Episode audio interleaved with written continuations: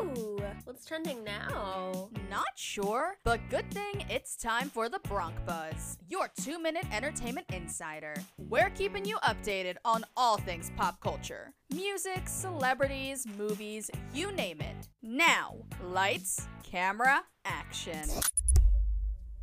This is the Bronc Buzz, your daily dose of entertainment news and celebrity gossip. I'm your host, Emily Katt from Rider University.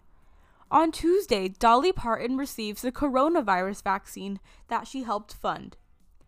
Back in April of 2020, the 9 to 5 singer announced that she was donating $1 million to Vanderbilt University for their research of a vaccine. She shares a video on social media encouraging others to get a coronavirus vaccine. Well, hey, it's me.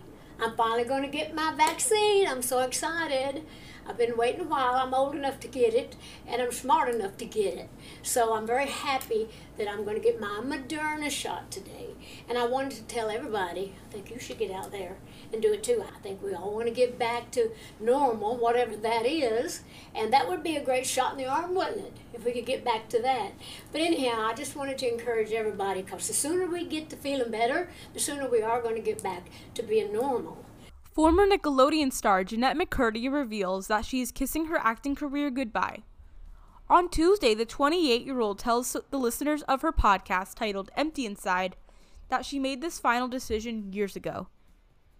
My experience with acting is I'm so ashamed of the parts that I've done in the past. I, I quit a few years ago to, to to try my hand at writing and directing. It's going great. Um, I, I quit a few years ago because I actually I, I initially didn't want to do it. My mom put me in it when I was um, six, and by sort of age, I guess ten or eleven, I was the main financial support for my family, and it was very much like just the pressure of my family didn't have a lot of money, and this was kind of the way out. Um, which I actually think was was helpful in in driving me to some degree of success. That's all for today's Bronc Buzz. I'm your host Emily Katt. Tune in next time for your news and entertainment and celebrity gossip. That's a wrap on this hour's Bronc Buzz, your two minute entertainment insider. Now you're all caught up. We'll see you next time, only on 1077 The Bronc Retro.